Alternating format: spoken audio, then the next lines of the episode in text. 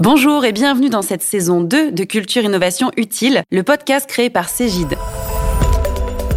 Je suis Fanny Berton, journaliste spécialisée sur les questions d'économie et de finance, et je suis ravie euh, de vous retrouver pour ces six épisodes, au cours desquels je vais échanger avec des experts du marché de l'expertise comptable pour décrypter les enjeux qui bouleversent toute la profession.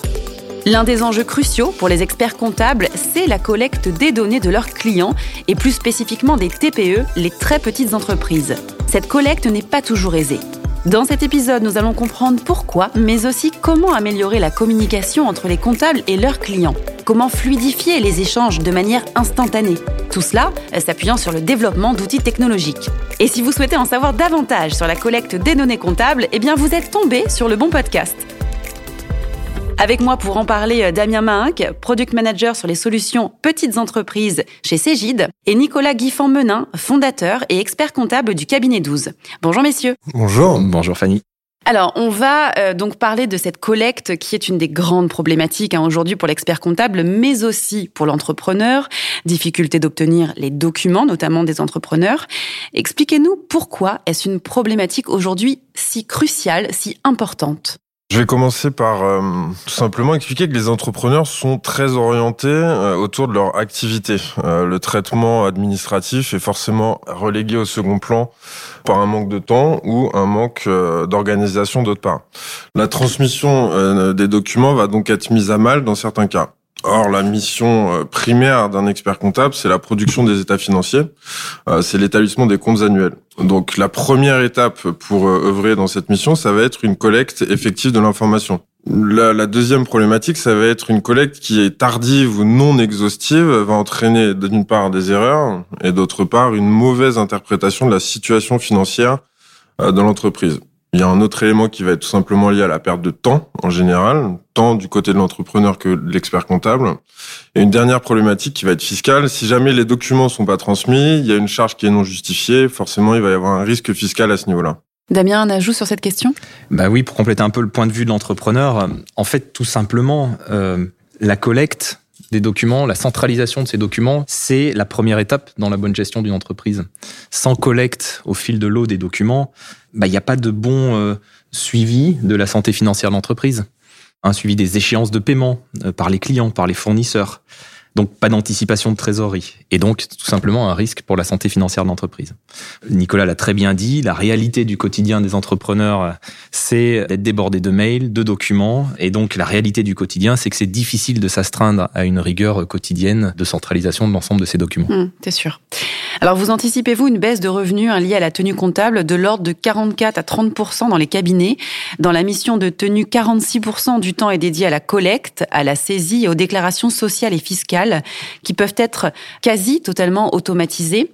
Nicolas, est-ce que vous vous reconnaissez dans ces chiffres? Que nous disent-ils de l'évolution que vous anticipez de la profession?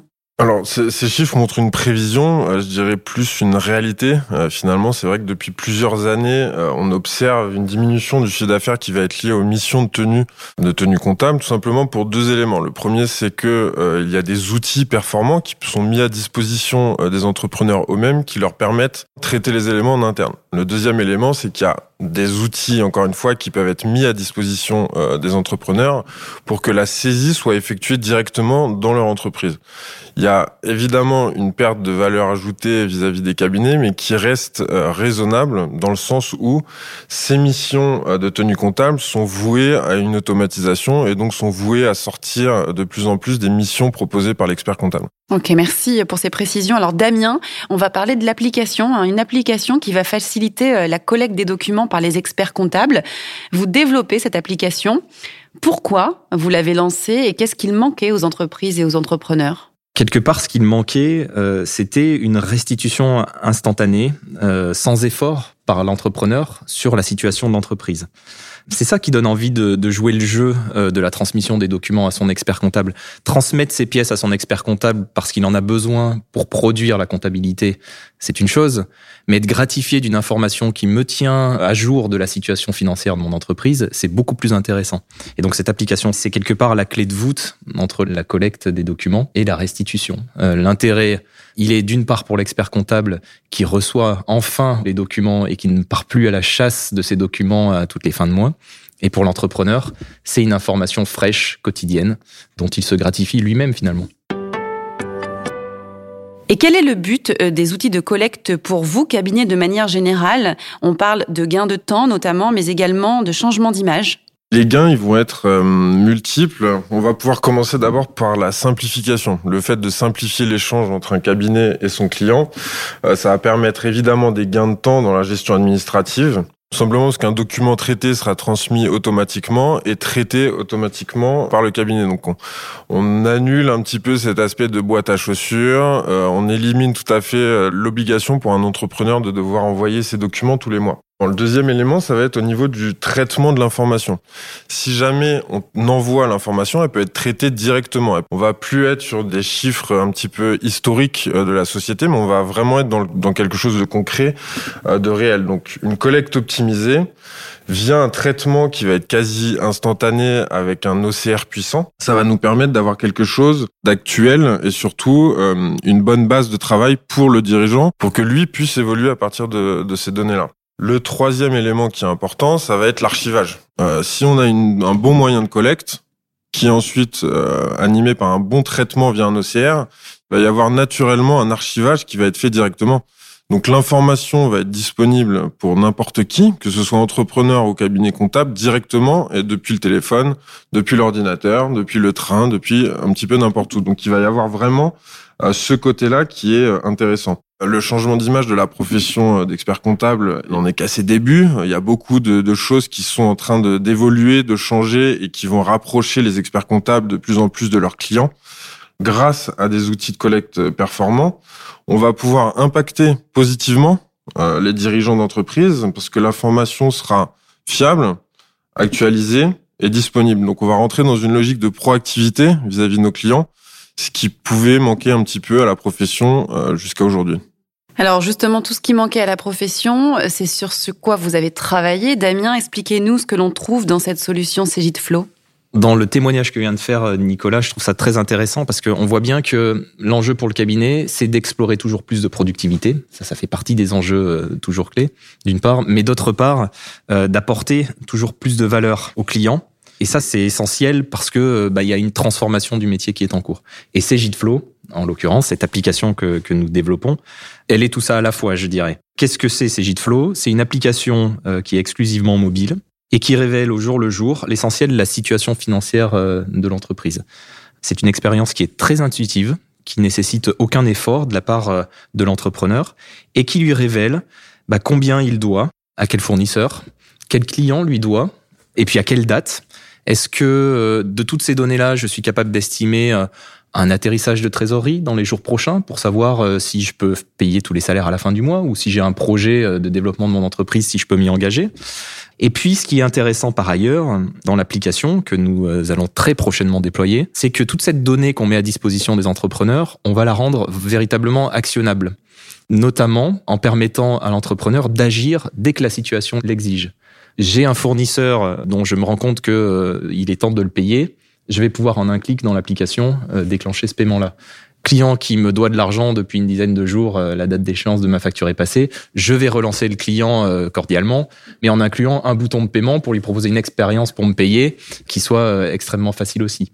L'objectif, c'est vraiment de donner à l'entrepreneur une vision de la réalité fraîche de la situation financière de l'entreprise et d'agir dès que la situation l'exige. Alors on va parler aussi euh, de la technologie à l'intérieur de tout cela. On a de l'intelligence artificielle, du machine learning, et tout cela va créer de la valeur pour l'entreprise avec cette notion d'instantanéité dont on a beaucoup parlé. Expliquez-nous un petit peu les apports de ces technologies. La clé en fait hein, qui rend vraiment possible cette instantanéité dans, l'accès à la donnée, c'est bien euh, l'IA, cette intelligence qui est embarquée dans nos systèmes et qui est capable de traiter toute l'information qui arrive. Pour faire simple, on a deux sources de données. On a la donnée bancaire de l'entrepreneur. Et de l'autre côté, on a la donnée comptable, les documents collectés que l'entrepreneur va transmettre à, à Flow. Et notre magie à nous, elle est assez simple à exprimer. Ça va être de dire toute cette donnée bancaire et toute cette donnée comptable qui va arriver, tous ces flux-là, on va être capable de les transformer en écriture comptable, de les marier, de les rapprocher, de telle sorte qu'on sait euh, quelle facture a été payée dès qu'un flux bancaire est arrivé. Dit comme ça, c'est très simple.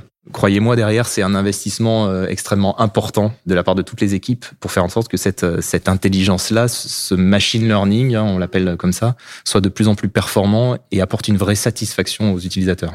Donc on parle beaucoup de cette technologie. Nicolas, on remplace pas totalement l'expert comptable dans sa partie de tenue comptable. Quels sont les gains euh, pour l'expert comptable et pour l'entrepreneur d'utiliser un outil comme Cegidflow L'intérêt euh, d'utiliser un outil comme Flow ou comme euh, Loop d'un point de vue plus général, ça va être évidemment le fait qu'il y ait un OCR très puissant. Donc, c'est-à-dire que toute l'information qui va être collectée va être reconnaissable facilement par le logiciel et par le biais du machine learning et donc de l'intelligence augmentée, on va permettre à une automatisation des processus au niveau du traitement de l'information. Donc il y a une optimisation de la tenue comptable. Ce qu'il faut différencier euh, au niveau d'un remplacement donc euh, de l'expert comptable, c'est que il y a quand même besoin d'avoir à la base l'action de l'expert comptable pour confirmer euh, tous les flux futurs. Donc on va d'abord confirmer finalement le premier flux avant que l'ensemble des flux similaires au premier flux validé par l'expert comptable soient ensuite reconnus et affectés correctement.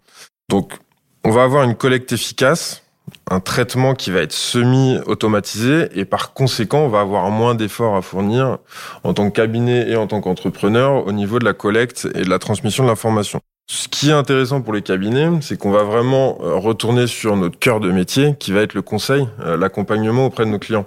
On n'est plus euh, sur des discussions qui pouvaient se tourner autour de qu'il manque tel ou tel document. On va vraiment être orienté sur l'analyse de ces informations la lisibilité des données financières de l'entreprise, l'exposition auprès de nos clients, des vraies euh, questions qu'il faut se poser en tant que dirigeant. Donc on va réorienter, ça reprend les informations en introduction au niveau de la baisse de nos honoraires. Finalement, on va plus être orienté vers la tenue comptable, on va être totalement orienté vers l'accompagnement euh, de nos clients. Ce qui est intéressant, c'est au niveau des entrepreneurs également. Le gain est évidemment pour les cabinets parce qu'il va y avoir une diminution du coût euh, dans la, production de cette donnée comptable. Mais au niveau des entrepreneurs, le coût va être également inférieur. Des honoraires diminués vis-à-vis des cabinets d'expertise comptable sur cette partie-là. Et ils vont pouvoir utiliser cette donnée euh, qui est à disposition pour prendre un exemple, si jamais il y a une stratégie qui a été mise en place, euh, des coûts qui ont été engagés, en fonction euh, du retour sur investissement vis-à-vis de, de, de, ces éléments-là, on pourra réorienter une stratégie dans un sens ou dans un autre, grâce à des informations concrètes et finalement disponibles. Et du coup, ça facilite aussi le travail de l'expert comptable et de son client? Ouais, ça facilite le travail pour tout le monde. Ça va permettre d'abord au niveau des cabinets d'expertise comptable de pouvoir réorienter euh, le travail de leurs équipes vers un travail qui va être plus sur de l'analyse plutôt que de la saisie euh, au kilomètre, euh, c'est un terme qu'on emploie. Et les entrepreneurs, eux aussi, vont pouvoir comprendre le, réel bénéfice qu'est l'expert comptable et l'accompagnement de l'expert comptable dans, son entreprise. Et les clients des cabinets, on les questionne beaucoup ils nous le disent, ils nous disent notre expert comptable, c'est notre premier tiers de confiance. Et en même temps, euh, c'est la personne avec laquelle j'aimerais avoir plus d'échanges, recentrer plus mes échanges sur plus de valeurs. Plus de conseils. C'est vraiment l'enjeu euh, qu'on adresse aujourd'hui. Hein. Alors avec l'émergence aussi de l'open banking, on en a parlé un petit peu, hein, les flux bancaires se sont ouverts à des acteurs ben, comme Cégide, matérialisés par la DSP2, cette réglementation européenne qui euh, est entrée en vigueur en 2018. Damien, que vous apporte cet open banking? Alors effectivement, c'est une révolution, hein, cet open banking qui a commencé il y a quelques années et, une, deuxième directive, hein, la directive européenne sur les services de, de paiement, la deuxième du nom, est arrivée en 2018 et elle change beaucoup de choses pour les cabinets d'une part et pour un éditeur comme nous. Qu'est-ce qu'on fait, nous, avec cette DSP2 On exploite quelque part deux volets de cette réglementation. Le premier volet, c'est l'agrégation des données bancaires qui sont désormais euh, disponibles en temps réel, encore une fois, avec le consentement de l'utilisateur, bien évidemment, mais qui nous permet à nous d'offrir des expériences aux utilisateurs, des flux bancaires qui passent dans l'entreprise, et ensuite de créer des expériences qui, à mhm. partir de ces données-là, euh, rapproche de la situation financière. Donc ça, sans effort, cette agrégation des données bancaires, mhm. elle est désormais accessible pour nous, c'est une grande révolution. Mhm. Et le deuxième volet qu'on va euh, prochainement exploiter, c'est l'initiation des paiements. C'est-à-dire permettre aux utilisateurs de l'ensemble de nos solutions euh, d'opérer des paiements dans un sens comme dans l'autre, c'est-à-dire payer ses fournisseurs ou se faire payer par ses clients. C'est quelque chose qui change énormément la donne parce que eh bien, les entrepreneurs vont pouvoir, dans une seule et même application, à la fois suivre et à la fois agir sur leur situation. Ça change tout. Il y a eu beaucoup de discussions autour de cette DSP2 et notamment de la maturité des banques dans l'implémentation des API qui permettent d'accéder à ces données ou d'opérer ces paiements. Il est vrai que depuis 2018, il y a eu un certain temps dans les banques pour implémenter cette DSP2, pour atteindre une maturité, une stabilité de ces API. On a pu le voir, hein, on a avoir parfois euh, euh, subir quelques écueils. Aujourd'hui, en janvier 2022, euh, je pense qu'il y a une certaine maturité de ces API qui donne une satisfaction quand même dans la stabilité et donc qui permet enfin de déployer des usages vraiment passionnants. Quoi. Merci pour ces précisions, Damien. Nicolas, un ajout sur l'open banking? C'est vrai que l'intégration bancaire, ça date pas réellement d'hier pour nous. On commençait à intégrer toutes les informations bancaires via des fichiers Excel. Euh, il y a eu ensuite euh, les intégrations bancaires via des contrats tripartites entre le cabinet, euh, la banque et le client. Ça reste des éléments qui sont assez lourds administrativement. Il faut signer un contrat. La mise en place peut être assez fastidieuse. Et la collecte, et notamment la fréquence de la collecte et la, justesse de cette collecte reste à vérifier dans certains cas. L'intérêt de la DSP2, c'est réellement de mettre une simplicité dans la collecte de l'information, rendre finalement la propriété de l'information à la personne qui est cliente. Et ce client peut nous la mettre à disposition extrêmement facilement via un simple clic en autorisant le cabinet. Euh, donc c'est un nouvel outil pour les clients qui permet d'avoir une information euh, fiable et encore une fois à jour en temps réel, c'est ce qui est important. Donc l'outil euh, DSP2, je pense aujourd'hui, est un facteur clé de succès pour n'importe quel logiciel qui souhaiterait le mettre en place chez n'importe quel client. Donc s'il n'y a pas de DSP2, ce serait compliqué d'aller opter pour tel logiciel si on est expert comptable. On va terminer ce podcast avec un, sujet qui bouleverse le marché euh, pour les éditeurs, mais aussi euh, sur le mode de fonctionnement des cabinets, c'est la facture électronique. Je vous invite d'ailleurs hein, à écouter l'épisode de Culture Innovation Utile qui est précisément dédié à la facture électronique. Sujet crucial. Nicolas on va rappeler euh, ce que c'est que la facture électronique dans un premier temps. C'est un document qui va donc contenir les informations exigées par la directive européenne qui l'a mise en place et c'est un document qui va être émis, reçu et archivé euh, sous forme électronique. Il va y avoir une obligation de conformité fiscale en fonction des mentions obligatoires et ensuite liée à l'authenticité de l'origine, l'intégrité du contenu, de l'émission jusqu'à la fin de période de conservation. Donc c'est un document semi-structuré qui va permettre une automatisation de son traitement. Le format le plus abouti aujourd'hui, c'est celui de la facture X, qui va euh, donc comprendre un document PDF et un document XML. Et c'est ce document XML qui va être intéressant parce que toute l'information contenue dans la facture électronique va être codifiée. C'est-à-dire qu'on ne passera plus par un OCR, il y aura plus de reconnaissance de documents PDF, mais l'information sera totalement intégrée dans les euh, logiciels comptables grâce au codage euh, qui sera euh, contenu dans la facture X. Donc le gros défi sera la structuration de ces factures. Il faudra qu'elles soient totalement euh, structurées et le plus structurées possible afin que l'ensemble des éléments euh, puissent être synchronisés. C'est-à-dire qu'une facture structurée permettra une synchronisation tant au niveau des vendeurs, enfin au niveau des clients, et au niveau des clients de ces clients et au niveau des fournisseurs euh, de nos clients. Donc c'est un échange euh, qui sera euh, effectué via des plateformes et qui va être très intéressant pour automatiser à 100% l'ensemble des, des échanges liés au flux achat-vente au niveau de, des clients et des cabinets.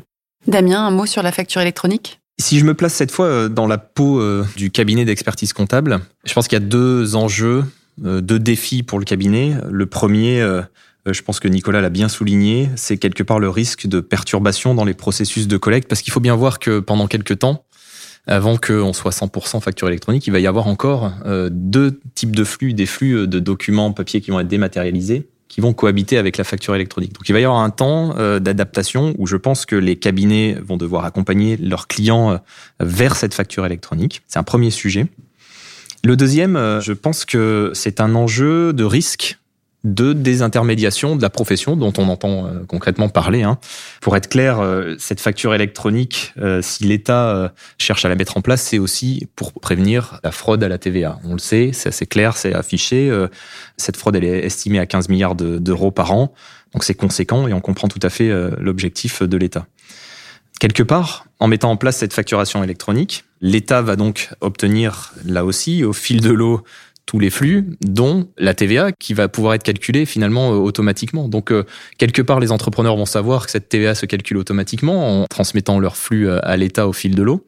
Et donc, ils vont pouvoir questionner quelque part la profession en disant, mais si aujourd'hui tu me fais plus ma TVA, qu'est-ce que tu peux m'apporter d'autre? Donc, je pense qu'il y a un enjeu très fort de la profession de penser à ça aujourd'hui et euh, d'avancer très vite sur toutes les autres formes de valeur ajoutée à proposer aux entrepreneurs. Voilà, donc ça c'est un sujet évidemment que CGID adresse avec beaucoup d'attention dès aujourd'hui. On, on cache pas notre ambition nous-mêmes de créer une plateforme de dématérialisation partenaire hein, de la plateforme publique de facturation de l'État pour vraiment rendre interopérable tout l'ensemble des euh, solutions qui produisent ou qui reçoivent des flux, de telle sorte que quand un entrepreneur produit un flux, eh bien, ce flux va sur la plateforme de dématérialisation, répond aux obligations de facturation électronique, mais aussi va dans l'outil de production de l'expert comptable pour une automatisation totale et une concentration des échanges entre l'expert et l'entrepreneur uniquement, exclusivement sur euh, euh, le besoin de l'entrepreneur et non pas des questions logistiques de collecte de documents. Eh bien, merci à tous les deux pour euh, ces échanges. Merci Fanny. Merci. Cette table ronde touche à sa fin, mais vous pouvez écouter les autres épisodes de la saison 2 de Culture Innovation Utile sur toutes les plateformes de podcast. Et pour plus d'informations sur les solutions d'expertise comptable, rendez-vous sur www.cgid.com.